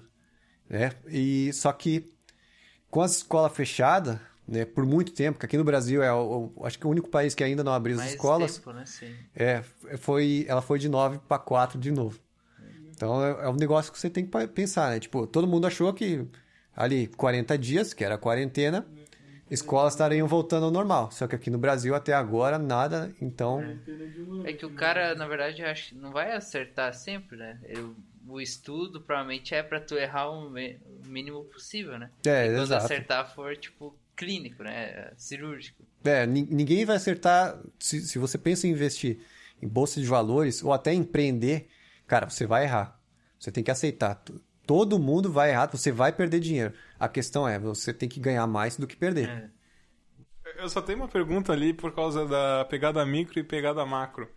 É, Quando você vai fazer tipo, pegada micro, o quanto você tem que pesquisar? Tipo, por causa que você vai ter que pesquisar a relação que a empresa tem com, tipo, o mundo ou com outras empresas que de repente são, tipo, dependentes ou que dependem dela. Então, tipo, até onde você vai para uma coisa que seria considerada uma pegada micro? É, aí depende do quanto você vai pôr, é, quanto capital você vai pôr em risco. Se você vê, por exemplo, se você fez uma, uma análise superficial e viu que, que você, o teu retorno pode ser gigantesco, você vai fazer uma análise muito mais profunda porque você vai querer colocar muito mais dinheiro, né? Então, eu posso dar um exemplo. É, no, no olho do furacão ali, né, no meio do coronavírus, bolsa 70 mil pontos, e eu estava pensando em comprar Smiles. Porque Smiles estava em torno de 40, 50 pila no, no início do ano. E ela estava a 9 reais. Você vê uma discrepância absurda. Se eu comprar mil ações da Smiles a, a, a 9 reais, esses, nesses 9 mil, pô, vira 50 e poucos mil. É, é um, um valor absurdo. Então, eu analisei a fundo. É Porque a Smiles, ela é da Gol, né? Aquela que, que vende passagens aéreas por pontos, coisa, coisa de cartão, esses negócios. Milhas, né? É isso, milhas aéreas, isso. E eu cheguei a achar canais de pilotos no YouTube para ver o que, que eles estavam falando da pandemia, para ver quantos, quantos voos eles estavam fazendo, quantas pessoas que estavam paradas. Eu cheguei a esse ponto para poder aí sim investir na, na Smiles. Então, viu a oportunidade? eu vi a oportunidade, é, e eu vi, eu vi que a oportunidade era tão grande que eu queria entrar com um dinheiro muito maior do que eu pensei no início. Então, se, pô, se eu vou comprar 100 ações, pô, 900 reais, ah, eu vou dar uma olhada na empresa, pá, se não quebrar, essas- esses 900 reais ali viram 5.400, né? Mas eu quis, eu quis fazer muito mais, então eu analisei muito mais a fundo e aí eu fui e comprei as ações de Smiles, que hoje estão a 20 reais. Comprei a 9, hoje está a 20 reais. Foi um bom investimento até pra mim. Então teve que pesquisar, tipo, bem a fundo, né? É, eu fui a Minimizar o fundo. erro, né? Eu fui Teve- tanto na governança, né? Vi a governança, vi quem, quem que eram os caras, o que que eles faziam. Eu sei que tem um, um- um grande furo ali da Smiles, que é, tipo, a, a Smiles compra é, passagens da Gol por dinheiro absurdo, para ficar rendendo a Gol, para Gol não quebrar. Né? Por exemplo, né, nessa, nessa pandemia, a Smiles comprou 2 bilhões de reais em passagens da Gol. É algo que ninguém faria. Caramba. Só que a Gol tem 51% da, da empresa da Smiles. Então, né, a Smiles, a Smiles fica empurrando a Gol para a Gol não falir. Eu sei que tem, isso é um grande furo que tem na Smiles, porém, a Smiles é, é- tirando isso, cara, a Smiles é, um- é uma empresa que dá muita rentabilidade. Ela pode ficar ali rendendo, rendendo, a- é, ajudando a Gol por muito tempo e mesmo assim vai ter uma rentabilidade muito alta. É, então essa, essa parte de análise aí se dá pra comparar bastante com até que o Bruno falou sobre cirúrgico, né? Dá pra tu comparar bastante até com cirurgia. É, se tu for comprar sem, sem fazer nenhuma análise muito complicada, tu vai fazer cirurgia sem fazer exame. Agora, se, como por exemplo a Ismael, o Jonathan fez exames e raio-x e foi fazendo raio-x ou raio-x até ver onde é que tava a bala pra tirar a bala do coração Pra e ser não bem tirar cirúrgico. o É. órgão errado, né? É, pra não tirar o órgão errado do lado errado. É, Você não, você não- você vai pesquisar quem é o seu médico antes de, de fazer a. É, você não vai entrar ali, né? Num, Principalmente que é contigo mesmo. é, você não, não vai no- num, num consultório todo sujo na Cuba pra, pra, pra, pra vender um rim. É só um exemplo, é só um exemplo. Não, tem o México também. É só um exemplo, Talvez gente. é como se fosse uma engrenagem de um relógio, né? Tu não pode olhar só o, o, o botãozinho dele, tu tem que olhar a pulseira, tu tem que olhar pilho, visor, né? Provavelmente É, que- sim, Por é. isso tu falou de pesquisar até os pilotos, né? É, Então tu tem que olhar com um todo, né? é Só exatamente. de forma isolada. É, É, isso não é, não é uma recomendação pra comprar Smiles nem pra vender. É algo que eu fiz e já faz tempinho até. é, inclusive, como é que é o nome daquela sigla lá que tu falou? C, C o quê? CVC? Não. C... CVM? CVM, é, CVM. O que, que é? É, o seu eu não lembro, mas é valores imobiliários. É, tipo, é quem... A CVM é como se fosse a... Quem, quem fiscaliza, quem está sempre fiscalizando, quem, por exemplo, os vendedores de curso falso da, de, de trade, esses caras, eles tomam no cu Ah, com a tá. CVM, entendeu? Porque é algo que, por exemplo, para você falar de, de para você recomendar venda, compra de ativos e valores imobiliários, você tem que ter, você tem que ter a, o certificado de analista. Ah, tá. É, eu não tenho, por isso que eu tô falando que eu não recomendo nada. O que eu faço é. O que eu, o que eu tô falando aqui é o que eu faço com a minha carteira apenas. E, por exemplo, é, aconteceu um caso na, na Sadia, esse é um caso até interessante. É, teve a compra da Sadia com a Perdigão, algum caralho assim. Os caras lá de dentro da, da empresa viram que eles poderiam ganhar muito dinheiro com isso. Aí o que, que eles fizeram? Ah, eu vou fugir da CVM e tal. Eu vou comprar ou vender, não lembro o que eles fizeram, não lembro se eles compraram ou venderam, muito dinheiro lá fora, nas as- ah, com as ações da, da, da, da Sadia lá fora. E com isso eles ganharam muito dinheiro, porém, eles foram presos. Que é, é algo, é algo é algo ilegal, né? Tipo, você tá é, informação privilegiada é algo ilegal que você também não pode não pode ter, não pode usar a favor. É só completando aqui, é, CVM é Comissão de Valores Mobiliários. É isso mesmo. Então é como se tivesse um informante e não pode. É, você não, você não pode usar a informação privilegiada. Mas a gente sabe que muita gente opera com isso, muita gente. né? Ou com laranja, né? sempre tem alguém que tá Tipo, um sabendo amigo de do algo. amigo do amigo trabalha É, lá. e- exato, né? Porque tem, tipo, a série Billions mostra muito bem como os caras usam isso, né? Tipo, não, tem esse fazendeiro aqui que, que trabalha para tal empresa, mas é, é só meu amigo, não sei o que, ele não me passou nada privilegiado. Ou, ou o cara deixou vazar, deixou vazar a informação. E os caras dão um jeito e usam isso aí a favor, né? Só tu falou um pouquinho sobre day trade e trader. O que, que seria um trader e o que, que é um day trade? Ah, day trade é alguém que faz operações é, no mesmo dia. Você, por exemplo, compra uma ação para finalizar ela no mesmo dia, seja por segundos, minutos ou até até horas ali, né? E é o que deu origem àquela propaganda do cara comprando vários tênis, né? Ou comprando café da manhã. Exato, exatamente. Ali, ali, ah, vou fazer um day tradezinho para comprar meu café aqui, café caro, porra, 500 reais, porra. porra, vou ganhar 500 reais aqui. E aí, ele, esse, e a profissão, essa é uma profissão até que é o cara que faz day trade, que é o trader, né? Mas é, não, não só day trade, né? O cara pode fazer o swing trade, que é, é o trade de alguns dias, ou o position trade, que é o, é o que eu mais faço no momento, que é você faz uma análise fundamentalista da empresa, você sabe que, tipo, o próximo balanço vai ser muito bom, aí é um position trade, Ah, que é de tá. alguns meses ali, talvez al- anos.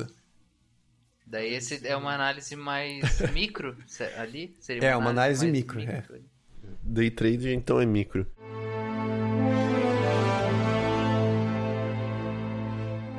Então, estamos chegando aqui, vamos falar sobre desgraça então, né?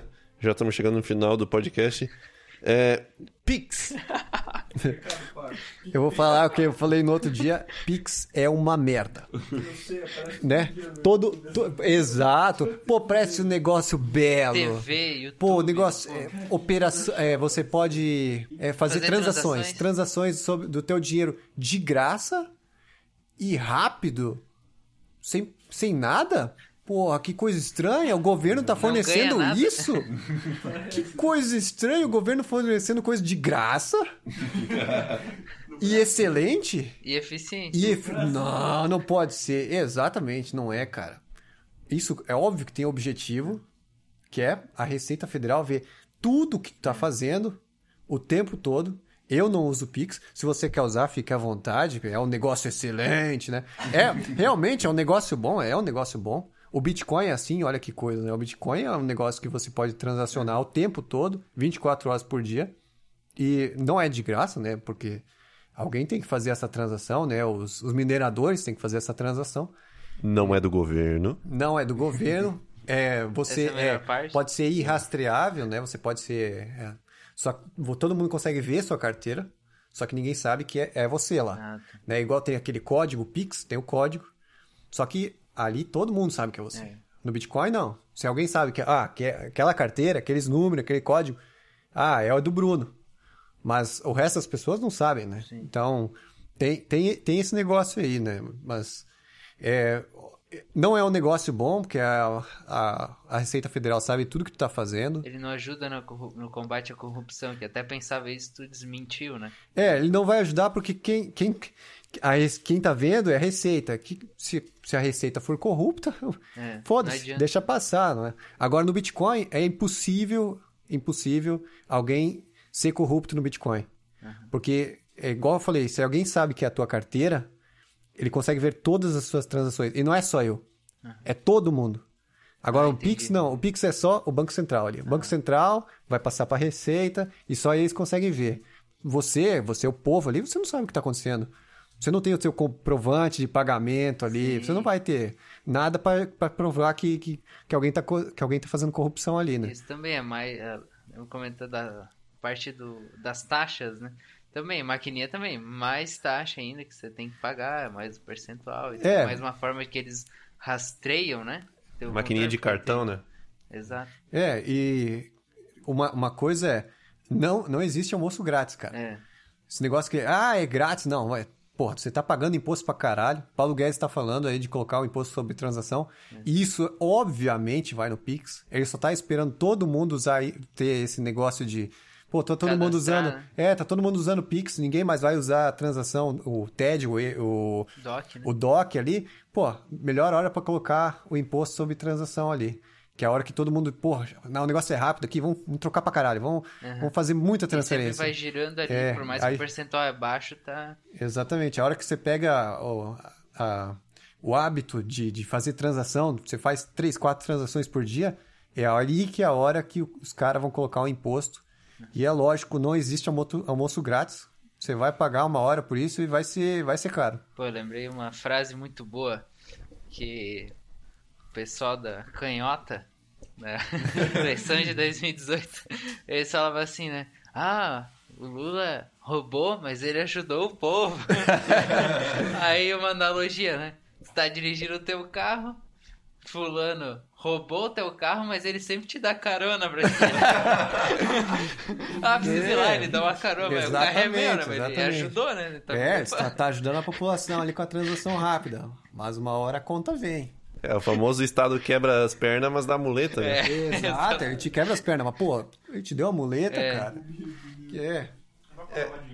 É, só um adendo assim, é, o Bitcoin, todo mundo consegue ver a tua carteira, mas ninguém consegue ver quem você é. É um anonimato quase que 100% completo. E isso que torna o Bitcoin tão confiável, porque é muito difícil, é quase impossível, eu acho que eu posso chegar a falar isso, que de tu ser corrupto com Bitcoin. Porque ninguém vai deixar, porque todo mundo consegue ver a tua carteira. Tu não vai poder simplesmente, é, que nem os, muitos governos estão fazendo, injetar dinheiro no Bitcoin. Tu não, sabe, não pode simplesmente colocar lá, ah, eu tenho dois Bitcoin e acabou. Não, é impossível tu fazer isso. Será que É. seria uma boa solução para ele em relação ao combate à corrupção? Bitcoin? Ah, com, com certeza. com certeza, Mas é, o Pix é, é essa outra coisa também. É, todo mundo usando o Pix, cara, é, fica muito mais fácil do Banco Central criar dinheiro e ficar injetando dinheiro na economia. Porque é algo que está ali rápido, né? Acesso rápido, completamente online, é muito mais fácil de injetar dinheiro. Igual estão querendo fazer é, é, é cripto, é cripto entre aspas, né? Porque não, não existe criptomoeda do Estado, mas estão querendo criar. Aham. E é outra maneira de, de, de, de criar Um Bitcoin, dinheiro. só que. É. estatal. É, um, né? É. é, exato, exato. É cripto entre aspas. É, uma coisa que eu queria falar também, que se você não foi convencido que o Pix, é, ou a Pix, sei lá, é, é horrível, é uma coisa que... Gênero neutro. É, gênero neutro da- do Pix, é, o D-Pix, né? É, o, uma, uma- um dos mercados maiores do, do, de todos é o mercado de informações. É, é só você parar e, e se perguntar, tipo, por que o Facebook não faliu ainda? Não tem muita propaganda no Facebook, é, é- é pouca gente usando. dizer, já teve seu pico, né? Mas agora não é mais tanta gente usando. É, é porque eles vendem informação. É, é, o mercado de informação é bilionário, trilionário talvez. É, eles geram muito. Muito. Muito capital, eu acho que é o certo falar. Eles giram muito capital no mercado de informações e teve até uma polêmica, acho que com o Donald Trump lá e um hacker russo até, que foi uma questão de mercado de informação. E eu recomendo um podcast muito bom, é do Ciência Todo Dia. Qual que é o podcast? Isso da informação entra no que comentou do almoço grátis, né? É o almoço. Pô, tu não grátis. paga nada e tudo, mas de alguma forma você tá contribuindo não com dinheiro, mas com informação, né? É, que daí os exatamente. anúncios vão aparecer. Pô, eu tava falando com um amigo meu sobre ração de cachorro, de repente começou só a aparecer vídeo de acessório Exatamente. pet, um monte de coisa, né? É curioso, né? Mas o podcast é, é o, o podcast é o Sinapse. É, o nome do podcast é Sinapse. Vocês podem procurar no Spotify. O criador é o Pedro, o Pedro Loz e o Greg de Souza. E o podcast que eu estou recomendando em específico é Quanto Vale a Sua Privacidade. Eles falam bastante sobre o mercado de informações. Ele é muito é perfeito esse podcast fez bastante refletir bastante até sobre o anonimato de informações. Por exemplo, eu sou aqui. É, eu tenho um Zenfone 6 da Asus e eu pedi um iFood, só que eu sou anônimo. É, mas quem é que tem um Zenfone 6 da Asus que mora nessa casa, sabe? Então, por mais que seja uma informação anônima, dá pra, tra dá traçar e não tornar mais anônima. E é, é, o marketing é uma das coisas que mais ganha com o mercado de informações. Imagina cada clique ali, né? Ah, viu o anúncio e clicou por ali, né? Daí tem gente, acho que do YouTube ganha dessa forma, né? Você, quanto mais gente clicando, mais gente acessando, mais o cara, o cara ganha. né? É, é os anúncios específicos, né? Que, que nem tu falou ali, da, da ração de cachorro, ou até quando eu comecei a procurar. Eu só procurei em uma aba assim específica, foi uma pesquisa só sobre microfone. Do nada veio um monte de sugestão de microfone no Mercado Livre, sabe? É impressionante. Mas. Incrível, né? É incrível, né? Suspeito, talvez. Assustador também. É, mas vamos lá, é, falando um pouquinho sobre. Eu coloquei uma imagem aqui no- na pauta sobre o day trade. É uma coisa que é, essa imagem diz aqui é, é a pirâmide de. Pirâmide de Maslow é o nome da pirâmide. Sobre a questão da necessidade, ela fala. É, ela começa sobre as necessidades básicas, sobre respiração, comida, água, etc e tal. E chega no topo da pirâmide, chegando com morali- moralidade, criatividade e, enfim, entre outros. Uma coisa que move o ser humano é a necessidade deles. Então, é, a questão de, por exemplo, ser day trade. Tu, tu pode começar a fazer day trade por necessidade de dinheiro ou por necessidade de competitividade, sabe? De uma adrenalina e tudo mais. E é, é nessa pirâmide que tu consegue ver o quão perigoso se torna tu ser um investidor é, que não pesquisa tanto. É, um day trade que não, não, não analisa muito, porque, queira ou não, é, a necessidade que, que move o ser humano para algum lugar, mas se tá sempre pisando em ovos na questão de investimento, porque ninguém tem uma bola de cristal, né?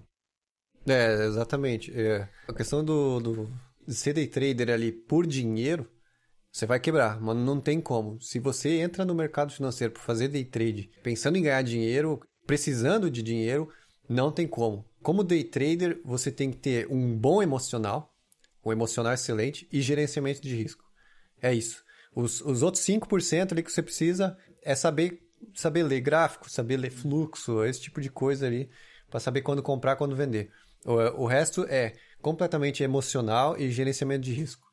Se você está precisando de dinheiro, obviamente o teu emocional ele não tá bom. Sim. Porque você tá ali, pô, preciso de dinheiro, dinheiro, dinheiro, dinheiro. Cara, você vai quebrar, não tem como. Assim que você vê perdendo dinheiro, você, não, vai voltar, vai voltar. Não vai voltar, você vai quebrar, to- você vai tomar no cu. Então não tem, não, não tem essa, não tem essa. O cara viciado em jogo de azar, né, cara? É. Ah, agora eu vou ganhar. Exato, é. É, é, é o, o, o jogo, os cassinos até ele tem uma estrutura que é feita pra tu não dormir, pra tu ficar mais acordado. Ah, é tudo fechado. Tudo isso já é fechado. algo de muito tempo. Eu fui uma vez pra Petrópolis, aí tinha, eles não tinham janela, que é pra galera que tá lá jogando não ter a noção do tempo que passa, né? Pra tu ficar ali. E às vezes tu tem falsas migalhas, né? Ah, vou ganhando um pouquinho, vou ganhando um pouquinho, aí bateu a ganância, investi all in, pá. Aí justo agora o cassino ganhou, né? Ali. É, e sempre isso. O day trade é a mesma coisa. Você tem que ter o, o seu gerenciamento de risco. Você não pode deixar o teu emocional mexer no teu gerenciamento de risco. Você tem que ter... É, é, é regrado, completamente regrado. Por isso que o day trade, normalmente quem, quem se dá bem, não é o cara que está precisando de dinheiro. É o cara que tá, tá ali, tipo... Já, tem o, já é o hábito dele, né? Tipo, ele já compra, já vende, ele já tem sempre o gerenciamento de risco dele, que é o mesmo há muito tempo e ele sabe como é que funciona o mercado. Você tem que treinar muito, que é é um treinamento, que é como se fosse um esporte. Você tem que treinar, porque você tem que saber ler certo, você é, tem que ser rápido, porque o mercado ali, segundos, segundos o, o tubarão mudou de mão, você tomou no cu, entendeu? Então, é, você tem que saber certinho o que está acontecendo, gerenciamento de risco e não pode deixar o emocional nunca afetar no, no, no seu day trade. Vamos chegando agora no as duas últimas, é, dois últimos tópicos do nosso cast de, de hoje. É, um deles é o investindo, investimento a longo prazo. E entre parênteses, Warren Buffett. Jonathan, por que, que investimento a longo prazo é uma coisa. é, como é que eu posso usar uma palavra não tão chamativa? Ruim. Vamos colocar. Investimento a longo prazo é um meio ruim, assim. É, não, não, é, não, é não, é, não é que é ruim, é exatamente, igual o, o chefe falou, ele não é que é ruim. É, existe uma frase: concentre para ficar rico e diversifique para manter-se rico. Se você, a longo prazo, normalmente a galera fala assim: ah, diversifica a carteira, né? Fica rendendo a longo prazo ali, né? O- os caras de, de- que vêm de, de casa de research ali, ô, me paga por mês aqui, vamos investir a longo prazo. Mano, você só vai saber se o negócio deu certo ou errado daqui a 10 anos. É, tá aí. Então, é, é, daqui a 10 anos, porra, você já deu quanto de dinheiro pro cara? É. Entendeu? Então, esse, para mim, isso é baboseira. É, por exemplo, Warren Buffett, dizem que ele é investidor a longo prazo. É o caralho, não é. Ele faz muitas trocas durante, é, durante esse investimento. Óbvio que ele ficou ali com JP Morgan na carteira por 5, 6 anos. Mas, cara, é, não é 10, 20 anos como a galera fala. Warren Buffett, ele sempre vê que a hora que começa a euforia do mercado, ele começa a diminuir a carteira dele. Isso não é a longo prazo. Né? A galera que fala ali, ah, longo prazo compra e esquece. Não, não é assim, porra. Pois é. Você tem que ver o que tá acontecendo. Você Isso tem é até uma pegada macro, né? Que eu, Exato, você tem que ter a pegada macro, você tem que ver, porra, a economia tá indo pro caralho, tá, tá, aí a, e as- a bolsa tá subindo, tá errado isso. Aham. Mas, né, ah, minha, minha compra é a longo prazo, deixa cair pra zero e foda-se, vamos Pois a é. longo prazo, não, não, né, não, não é assim que funciona. Então, a longo prazo, é, entre aspas, né, tipo, cinco anos, ok, dez anos, porra, porra, tu sabe o que vai acontecer 10 anos? É. Ninguém sabe o que vai acontecer daqui 10 anos. Pô, será que o, Bra- o Bradesco vai existir daqui 10 Pois é. anos? É, então ninguém não é compra e esquece. Você não vai comprar Bradesco e daqui a daqui 10 anos ninguém mais está usando real, não existe mais banco, todo mundo voltou pro colchão, Fintech, dinheiro não, no colchão, ou sei lá, todo mundo está usando Bitcoin. que não precisa de banco. Então não, não é bem assim. E curiosidade, é, se tiver como responder, quem criou o Bitcoin, tipo... É, o Bitcoin, o Bitcoin foi criado por um cara que ninguém sabe, Ah. mas que tinha o nome na internet de Satoshi Nakamoto. É o pseudônimo. É o pseudônimo dele, é Satoshi Nakamoto. Ninguém sabe se esse é o verdadeiro nome Mas ele dele. cons- consegue ficar rico, tipo, por isso ou não? Ele só criou Não, ele, é assim que, lógico, ob- obviamente, ele pode ter minerado um monte de Bitcoin, né? Ah, sim. e lançado no mercado depois. Mas qual é o problema, né, cara? Tu criou o bagulho, tu tem que lucrar com o bagulho. É, né? Mas exato. assim que ele lançou o Bitcoin para público, não fez parte mais dele. Ah, é um tá. negócio independente. Entendi. Quem mantém a rede do Bitcoin acesa são os mineradores. E ali ele não é só ele o minerador, é todo mundo. O, todo mundo que quer minerar, minera Bitcoin e mantém o Bitcoin aceso. Então, é, pode ser que ele tenha minerado Bitcoin antes, e depois né, lançado a público, lógico, mas é, ele não, não pode simplesmente chegar hoje ali e falar assim, não, eu quero isso aqui. Não, ele não pode chegar, Ah, não pode chegar e, e, e passar a mão no, no Bitcoin, porque É Bitcoin já não faz parte mais dele. Quase que um ancap do, da moeda. Um É, anarcocapitalista. é uma, é, uma moeda, é uma moeda independente mesmo, é anarcocapitalista. né? É, uma coisa assim, só explicando esse não pode. Não é que não pode que, porque tem uma lei que não. Não, é não pode porque é impossível. É. Porque é criptografado, nem Ah. ele sabe a criptografia, Tá. sabe? Para ele conseguir modificar uma transação, ele precisaria dominar 51% da mineração. No mínimo. No mínimo 51% da mineração. Porque se, se ele não domina 51% da, da mineração, ele não tem a velocidade suficiente para ir modificar uma, uma operação. Então, não tem como. É, é simplesmente, tipo, impossível. Para tu ter uma ideia, a China é, é onde mais se minera Bitcoin e ainda não chega nem a, a, mais da metade, né? Tipo, ninguém chega nem um 10% de energia para poder mudar alguma coisa no, no Bitcoin. É, até que também tem que frisar também que Bitcoin é. Tu não faz transação com um, dois Bitcoin. É bem raro acontecer isso. É mais fácil tu dar décimos, centésimos de Bitcoin, porque É os, os satoshis, né? Que fala que é os, os 0,000 são os satoshis. é, os satoshis, porque cara. É o cara. É, que é muito, é muito valor. É, Bitcoin, um Bitcoin é 90 mil reais. É um carro popular, talvez um sedã de luxo aqui no Brasil. Enfim, é, a última pergunta eu queria deixar pro Bruno, que foi ele que sugeriu pra pauta. Faça as honras, Bruno. Expectativa para o mercado barra economia 2021 e final de 2020. O que investir dicas. Eu acho que o primeiro investir é investir em si mesmo e, e melhorar, né? Teu serviço e tal, porque tu não sabe o que vai acontecer. Se eu, se eu faço, dou aula de inglês, pô, vou aprimorar meu inglês. Se der ruim, pelo menos eu consigo atender nas casas da pessoa. dando- é, aí eu aprendo francês, duas línguas. é. Mas acho que o Matei tem um domínio maior sobre isso. E até eu escuto muito ah, o, o Paulo Cogos fala de ouro, ouro, ouro. Por que, que ele diz sobre isso? Que ano que vem pode ser uma É, então, opção o- ouro. É, tem, tem vários, várias pessoas falando do ouro. Tem, o Cogos é uma delas, mas tem um outro cara de um, fundo que é, que é muito bom. O fundo dele é muito bom, que é o Crest Cap- Capital. Eu não lembro o nome dele, mas é um fundo que também está investindo muito em ouro. E a, a ideia é que o Fed, que é o Banco Central americano, e os outros também, os outros bancos centrais, imprimiram tanto dinheiro que uma hora a inflação vai chegar. Tudo não passa de uma bolha, né? O dinheiro do estatal não passa de uma bolha. É algo que eles imprimem, imprimem, imprimem, não tem lastro na- em nada. Uma hora isso aí chega, a conta chega, e o que vai restar é o que no passado era considerado moeda de troca, que é o ouro, né? Então, é a primeira fuga é pro ouro e é, o- e é o que vai voltar a ser também o Bitcoin, né? Mas como muita gente não conhece o Bitcoin, o ouro é a primeira, é a primeira corrida e segunda a prata. Sim. Que o dinheiro em si ele não.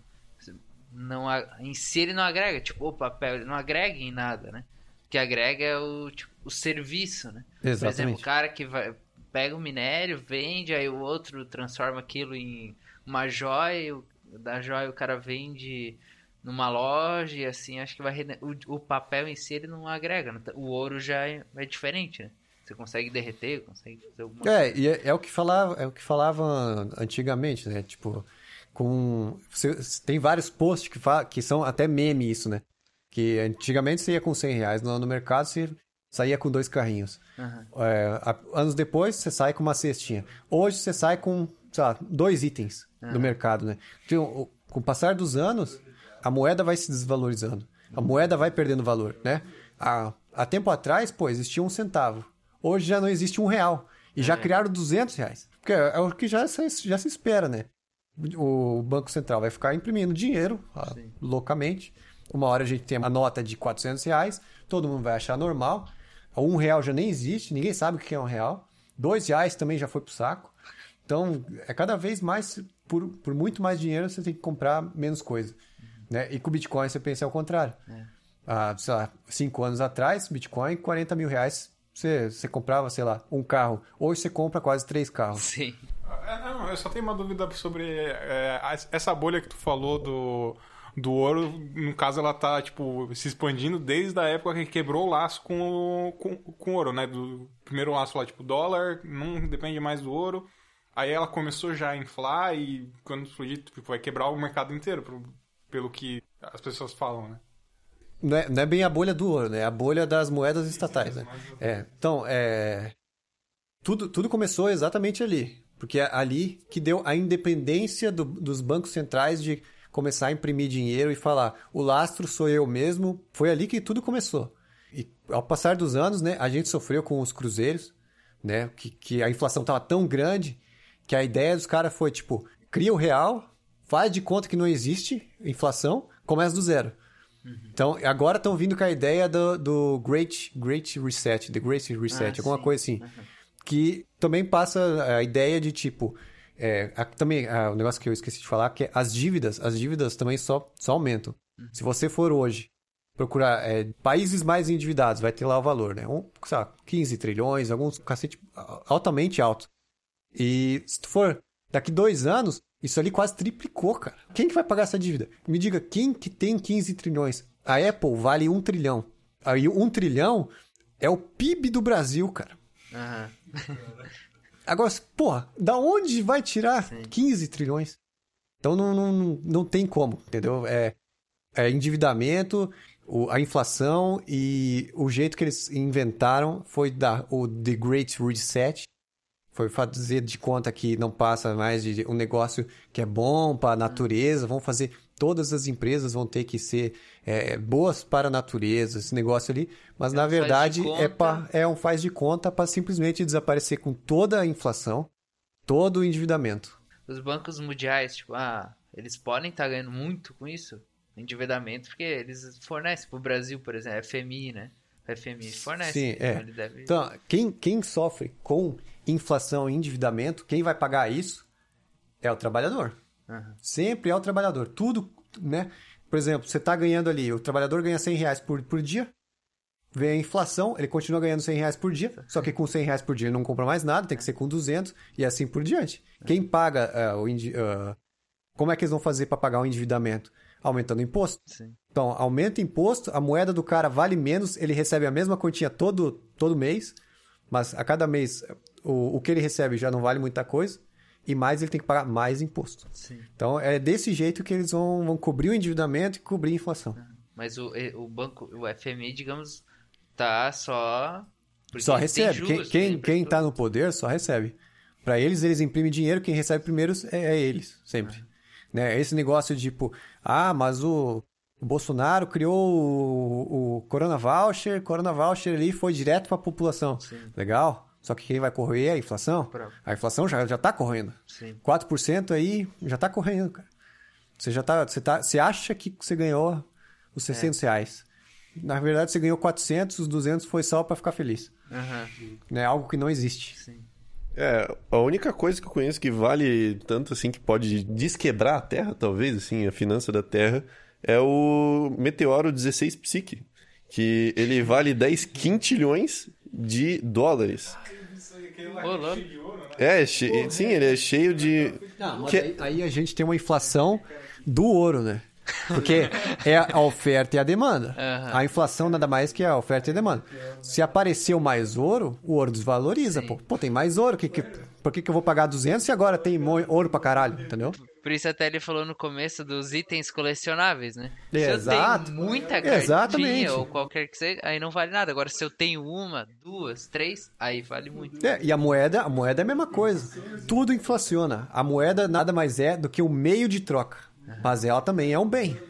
Tipo, você me oferece a água, eu te dou a moeda em troca. E é vice-versa. É nada mais é do que uma troca. Entendeu? Eu posso trocar, sei lá, banana por, por maçã. Sim. É uma troca. Que é o entendeu? que faziam antigamente. É.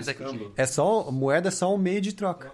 É, a, a coisa que mais denomina o valor de alguma coisa, assim, tipo, o fator que é denominante para apreciar, de questão de dar preço para algo, é a raridade.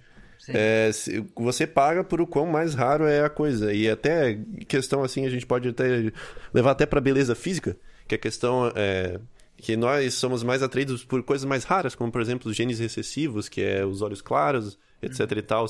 é a raridade que vai denominar as coisas. Então, tipo, até mesmo um meteoro não pode salvar a economia governamental. É, enfim. Se, se viesse um meteoro pra matar todo mundo, seria a melhor solução.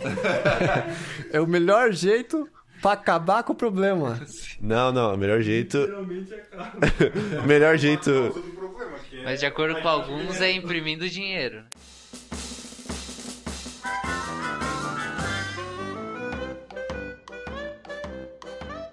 Vamos para o último tópico que agora é meio que o Bruno colocou em pauta é por que imprimir dinheiro não é a solução? Explique para todas essas pessoas assim, esses seres humanos que diz que só imprimir dinheiro é a solução. Não, não é. É o seguinte: é, imprimiu dinheiro pra caralho. Porra, todo mundo com dinheiro, todo mundo rico. Legal. O que, que as pessoas vão fazer com to- tanto dinheiro? Comprar um monte de coisa. Elas vão comprar. O que, que vai faltar? As coisas. Quem que vai querer a merda do dinheiro Sim. se tá Não todo mundo pode. querendo coisa? Pra que que eu vou trabalhar se eu tô cheio do dinheiro? Eu vou só comprar. E quem que vai produzir? Ninguém vai produzir. Então, é, o que, o, o que faz o dinheiro é, ter valor é a escassez dele. É a raridade de novo aí. ó. É, ex- exatamente. Se, tipo, é, vamos Porque tu supor trocou que... pelas coisas, né? Igual É. tu. Vamos supor que eu, que eu criei aqui um carro que ele voa, ele vai pra água, ele faz tudo. É um carro que faz tudo. Só que eu só produzi um. O valor dele vai ser altíssimo. Agora vamos supor que eu tenho lojas em todo o mundo para vender. O valor dele não vai ser tão alto. É algo mais acessível. E, o- e o dinheiro também, sendo acessível a todo mundo, vai ter um valor menor. E acho que pode ser ruim até, digamos, a taxa de juros baixo, o pessoal investe muito, aí depois aumenta a inflação, não tem como, sei lá, as empresas têm que fazer um novo lockdown. Aí a pessoa que fez empréstimo tá, não tem como pagar, aí os juros aumentam, aí o banco tem que continuar imprimindo dinheiro, daí acho que é um efeito bola de neve. que É, é uma bolha, é uma bolha. Eu po- posso dar um exemplo de um leilão. Vamos supor que eu vou leiloar um terreno. Se todo mundo tá rico, cada um vai au- aumentando a oferta e não vai acabar nunca. Ou seja, nunca vou vender o meu terreno. eu nunca vou vender o meu terreno. As ofertas não param de crescer, porque todo mundo tem dinheiro e cada vez está imprimindo mais. E, e é isso, fica essa- nesse negócio. Tipo, se não deu para entender nisso, é, basta olhar na inflação. Eu não lembro o ano que aconteceu, que você pode ver que as pessoas iam pro mercado e tava tudo vazio, não tinha, não tinha comida para comprar.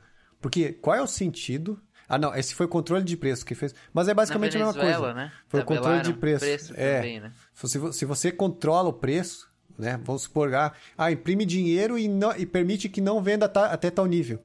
É, tipo, você paga 50 reais pro, pro cara que tá plantando, sei lá, o arroz. Aí você paga mais 50 reais pro, pro cara que transporta. No mínimo você tem que vender por 101 reais para tirar um real de lucro. Né? Que, é, que é o embalar. Vamos supor que 50 centavos para embalar e os 50, outros 50 centavos de lucro. Agora, Fora a mão de obra também. né? você tem que vender por 101 reais. 101 reais. Vamos supor que o governo. Não, você vai vender por 50 reais. Para que, que eu vou continuar produzindo? Faz sentido eu produzir para eu ter prejuízo? Não faz. É. Então, é por isso que tabelamento de preço não funciona. Ninguém vai querer produzir, porque não vale a pena. E, e foi o que aconteceu com várias fábricas de máscara no começo do coronavírus. O Dória quis fazer o tabelamento de preço. Algumas fábricas simplesmente fecharam as portas. Não tem por que produzir. E outra é, não funciona esse negócio de ficar imprimindo dinheiro que o leilão não acaba nunca. Falando em máscara, tem só um último, bem rapidão. Eu vi no maio, abril ali, que estavam comprando muito EPI, né? Muita máscara. Era, acho que 12 centavos a máscara descartável. Aí você podia comprar sem licitação, acho que ainda pode. Aí, não sei se foi em São Paulo, onde que foi, que daí estavam pagando quin- é, 12 reais a máscara. Antes era 15 centavos. É, oferta e demanda, né? Tem- os caras têm que produzir muito mais por causa da demanda que tá grande. E até pelo. Daí entra talvez, como não tem licitação, a possibilidade de corrupção, né? Muito alta. É, também. Aí, pô, 15 reais, né? Por mais- Então, é, também tem. Tudo envolve, né? Também tem, sei lá, não sei se é feito de algodão esse negócio, mas vamos supor, algodão, imagina o quanto que as fábricas estão tendo que comprar de algodão para produzir muito mais para suprir essa demanda. tem, tem é oferta, né? Então ele vai. Tem muita demanda, então ele É, a vai oferta cobrar mais. diminui e o preço aumenta, exato. E a commodity de algodão aumenta também. Aumenta também. Ah, Olha, já entendi Deu um pra pouquinho. pegar bem, ó, do, do gancho ali do. Enfim, vamos. Já passou de uma hora e quarenta de gravação já. É, vamos encerrar agora o podcast. Bruno, suas últimas palavras aí do podcast. É, obrigado pelo convite. E falando em economia, o pessoal devia já ter superchat, bits. Pô, economia tem que fazer girar o negócio, né? Então, Verdade, velho. fica aí o. É, Jonathan, suas últimas palavras. Bom, é, espero que tenha dado para aprender alguma coisa com esse podcast aí. É, eu agradeço pelo convite, agradeço ao Bruno, ao Mu e o Cher também por comparecer aí. Vamos comer uma pizza top agora. É, e quem quiser aprender um pouco mais é, sobre investir na bolsa e tudo mais, você pode é, conhecer, conhecer os- o Traders Club. E se for assinar, assina com o meu cupom TEMATEI, T-M-A-T-T-E-I. É, Ou venha conversar comigo em alguma rede social aí. É, sei lá, me procure em algum canto e vem puxar um papo que eu posso dar um, trocar uma ideia sobre investimento e quem sabe aí é, convidar mais um investidor para bolsa. A pessoa pode ser um personal trader? Claro, com certeza. Só lembrando que CVM sai do nosso pé, a gente não tá dando. Como é que é? Recomendação, nem, nenhuma recomendação aqui.